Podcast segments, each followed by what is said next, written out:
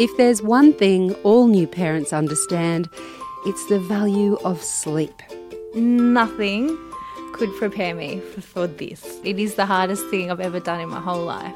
I'm Shevonne Hunt, and The Promise of Sleep is a new podcast that aims to get everyone in your home sleeping better.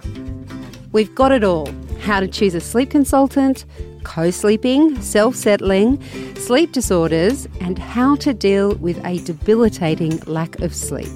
I would describe the feeling of sleep deprivation as being a bit similar to jet lag.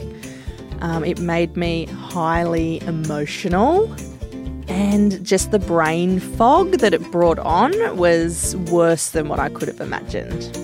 We'll explore all of these topics with real mums and dads, plus insight from the most respected and experienced experts like Mothercraft nurse Chris Minogue, Fran Chavas from Tresillian, and lactation consultant and author Pinky McKay. Get your answers to a good night's sleep.